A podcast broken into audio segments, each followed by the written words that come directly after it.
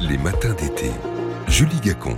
Ils ne ressemblent plus à ce qu'ils étaient à leur création il y a 15 ans, mais les BRICS comptent bien rester forts ensemble dans une économie mondiale qui les maintient encore à l'écart ou les assigne à des strapontins dans les institutions financières. C'est aujourd'hui que s'ouvre leur 15e sommet à Johannesburg en Afrique du Sud, avec les représentants des cinq pays fondateurs, Brésil, Inde, Chine, Afrique du Sud donc, et Russie. Vladimir Poutine a envoyé des émissaires puisqu'il est visé par un mandat d'arrêt de la Cour pénale internationale depuis le début de la guerre contre l'Ukraine.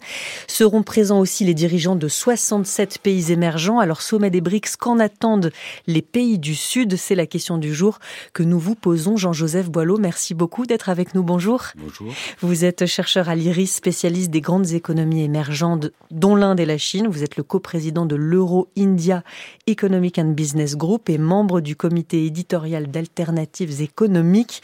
Alors, Jean-Joseph Boileau, à l'ordre du jour à Johannesburg, un, un élargissement des BRICS. Quels pays peuvent prétendre rejoindre ce groupe et à qui les cinq membres historiques sont-ils prêts à ouvrir la, la porte? Oui, il faut commencer par la deuxième partie de votre question. Qui est prêt à quoi? Et c'est là où, euh, dans le long papier qu'on je sors dans la revue Diplomatie dans quelques jours là, qui est consacré aux BRICS, je soulève le point de vue indien, qui est une de mes spécialités, mm. et qui euh, est assez opposé à l'élargissement et en particulier à un élargissement sans critères clairs, avec euh, la peur euh, tout à fait justifiée que le poids aujourd'hui économique et euh, géopolitique de la Chine qui écrase un peu le reste, ne conduise à, non pas un contre G7 comme j'ai pu lire, ça c'est la presse anglo-saxonne est un peu bizarre là-dessus, tout de suite dès que vous faites quelque chose c'est contre eux, mais à un, un, un, groupe qui quand même serait très enclin euh, euh, sur, euh, on va dire, les thèses chinoises, russes, parce qu'il faut pas l'oublier, c'est quand même la Russie qui a lancé les BRICS. C'est pas le Brésil Parce que Lula, on était quand même un peu le leader à la fin des années 2000. le sommet. Et c'est très important de comprendre parce que c'était un moment où Poutine n'était pas justement sur la, la ligne actuelle. Hein. Il était sur une ligne au contraire de réouverture, etc. 2009. Mm. Et il avait compris à ce moment-là que sa crédibilité reposait sur sa capacité, non pas à mettre la Chine à côté, parce qu'il a peur de la Chine. Cette vision des BRICS comme un groupe euh, qui serait très unifié, etc. Non, l'équilibre de départ, je reviens à l'Inde, c'était justement un équilibre remarquable. Vous aviez à la fois Russie et Chine, système, pour les uns totalitaires, pour les autres autoritaires, qui euh, met en avant plutôt le développement économique sur le développement politique. Et de l'autre côté, vous aviez effectivement, à l'époque, donc Afrique du Sud, euh, l'Afrique du Sud n'y était pas, excusez-moi, mmh. l'Inde et le Brésil. Mmh. Deux démocraties, économie de marché. Mais encore aujourd'hui, oui, encore aujourd'hui, euh, ces, ces, pays n'ont rien en commun dans leur système politique. Alors rien en commun. Attendez, euh, l'Inde de Modi est quand même plus de choses en commun avec, euh, je pense aujourd'hui, la Chine de Xi Jinping qu'avec bon. Et puis la, la, la, parenthèse Bolsonaro au Brésil montre mmh. qu'en fait il y a une montée générale dans le sud de l'autoritarisme. Euh, et non pas d'un autoritarisme idéologique, un autoritarisme empirique. Il y a un échec du développement. C'est une réalité. Alors, euh, c'est pas parce que le PIB chinois a explosé que le reste des pays euh, en développement ne stagne pas.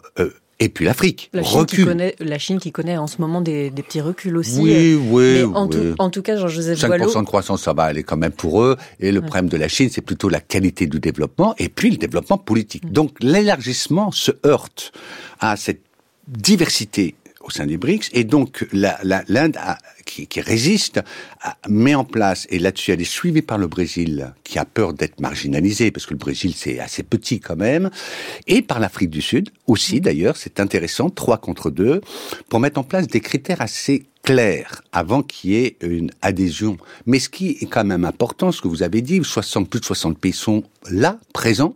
Donc il y a derrière les BRICS, en fait, la volonté du Sud, qui euh, trouve que le pays du Nord sont très égoïstes. Et ce matin, votre matinale va porter sur euh, le GIEC, le mm. changement climatique. On voit bien que c'est une impasse. Hein. Tous les jours, ça chauffe, pas seulement ici en France, mais on dépasse les 50 degrés un peu partout. Et donc, euh, euh, ces pays aspirent à retrouver l'esprit de Bandung. 1955, le mouvement des, non-alignés. et la question est de savoir, est-ce que les BRICS vont rester non-alignés et donc, en fonction de ça, mm. trouver un bon équilibre dans l'élargissement Je pense qu'ils vont élargir à une vingtaine de pays en suivant euh, scrupuleusement cet équilibre avec l'entrée, ça c'est tout nouveau et c'est très important, on n'en parle pas assez, des pays du Moyen-Orient. Pourquoi? Parce que le problème des BRICS, c'est qu'on les attend dans leur réalisation concrète. La banque des BRICS, la banque de développement, c'est gentil, mais enfin ça ne représente euh, pas grand-chose en termes de financement nouveau. Or, qui a l'argent? Eh bien, justement, les pays arabes. Et donc, euh, pas pour rien que l'Arabie Saoudite est montée au créneau sur les BRICS avec les Émirats Arabes Unis, on l'oublie, et eux, ils vont mettre des milliards sur la table pour financer les projets de développement au Sud. La question d'une nouvelle monnaie, une monnaie commune, ça semble euh, un projet en souffrance. Le président sud-africain, en tout cas, a dit que pour l'instant, c'était pas à l'ordre du jour. Non, non, c'est des experts qui ont parlé de ça. Vous avez beaucoup d'experts sur la planète. Euh, tout le monde sait bien que le problème d'une monnaie entre guillemets unique se pose pas. D'ailleurs, euh, la monnaie internationale, c'est le dollar, c'est donc pas une monnaie commune. Et donc, ils vont essayer, ils vont mettre en place. Donc, euh, j'ai entendu euh, hier là mon expert indien me dire à peu près les mécanismes. Ils vont simplement pousser à développer des relations bilatérales, on va dire, pour utiliser les monnaies nationales. C'est très important parce qu'on est dans une phase où le dollar est en train de connaître une crise rentrée. On n'en parle pas assez.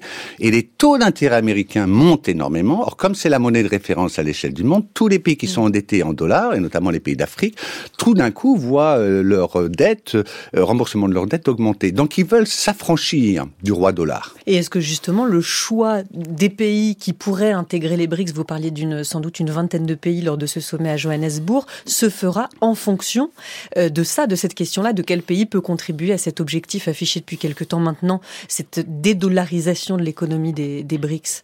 Oui, tout à fait. C'est pour ça que je vous dis, on a euh, euh, d'un côté, c'est je suis un économiste, donc un peu obsédé par l'offre et la demande. Donc on a euh, des pays demandeurs. Par exemple, l'Égypte pays demandeur, parce que c'est un pays surendetté, qui aujourd'hui a une dette en dollars qui est considérable, etc., et qui cherche à trouver d'autres moyens de financement. Donc le problème, c'est que, contrairement à là encore ce qu'on entend de temps en temps, oui, il y a une peur d'une domination du yuan. Enfin, les pays admirent la Chine pour ce qu'elle a fait en l'espace de 50 ans. C'est impressionnant, il faut le dire à l'échelle du monde quand même. Hein. Mais en même temps, ils en ont peur, bien évidemment, puisqu'on voit bien qu'en termes de euh, parité dans le monde, vous avez euh, la Chine et les États-Unis, et puis plus rien en dessous. L'Inde, par exemple, n'a pas du tout de poids économique ou monétaire, etc. Donc, l'idée, c'est de s'affranchir, y compris du yuan, contrairement à ce qu'on dit. Jean-Joseph Boileau, ce sommet se déroule donc cette fois à Johannesburg. 50 chefs d'État africains seront là.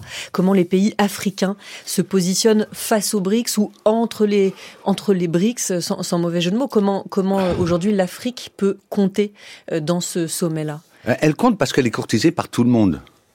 C'est-à-dire qu'aujourd'hui, on a bien conscience que si euh, l'Afrique n'est pas avec vous, rien ne peut se faire. À l'ONU, elle est dominante. Sur le plan démographique, elle est aujourd'hui dominante, etc. Mais par contre, si vous regardez bien la carte des pays africains qui ont demandé à adhérer au BRICS, vous retrouvez la même pluralité. Le monde du Sud est divisé, non pas en blocs, mais en trois grands courants.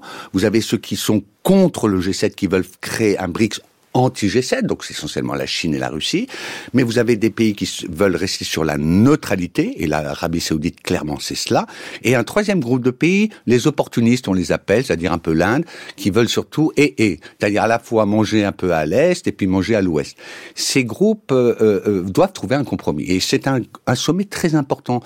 Depuis 2009, je pense que c'est le sommet le plus important pour les BRICS parce qu'il va déterminer sa trajectoire à venir, ou bien son impact Il faut pas croire que l'histoire est écrite à l'avance. Dans l'article là qui ouvre cette revue diplomatie, on a euh, un article de Julien Bercueil qui montre bien que c'est un projet qui est en cours de définition et de réalisation. L'expérience de Bandung, ça a été l'échec. Le non-alignement. Des non-alignements au moment de la guerre, avec la guerre froide. Et là, la guerre en Ukraine, en quelques secondes, ce qui est bah, difficile. Bah justement, voilà comment ça a rebattu les cartes. C'est très intéressant, c'est le front renversé. Le G7 est devenu un, un, un, groupe politique, puisque au dernier G7 de Hiroshima, on n'a parlé que de la guerre en Ukraine pour l'essentiel et de la méchante Chine.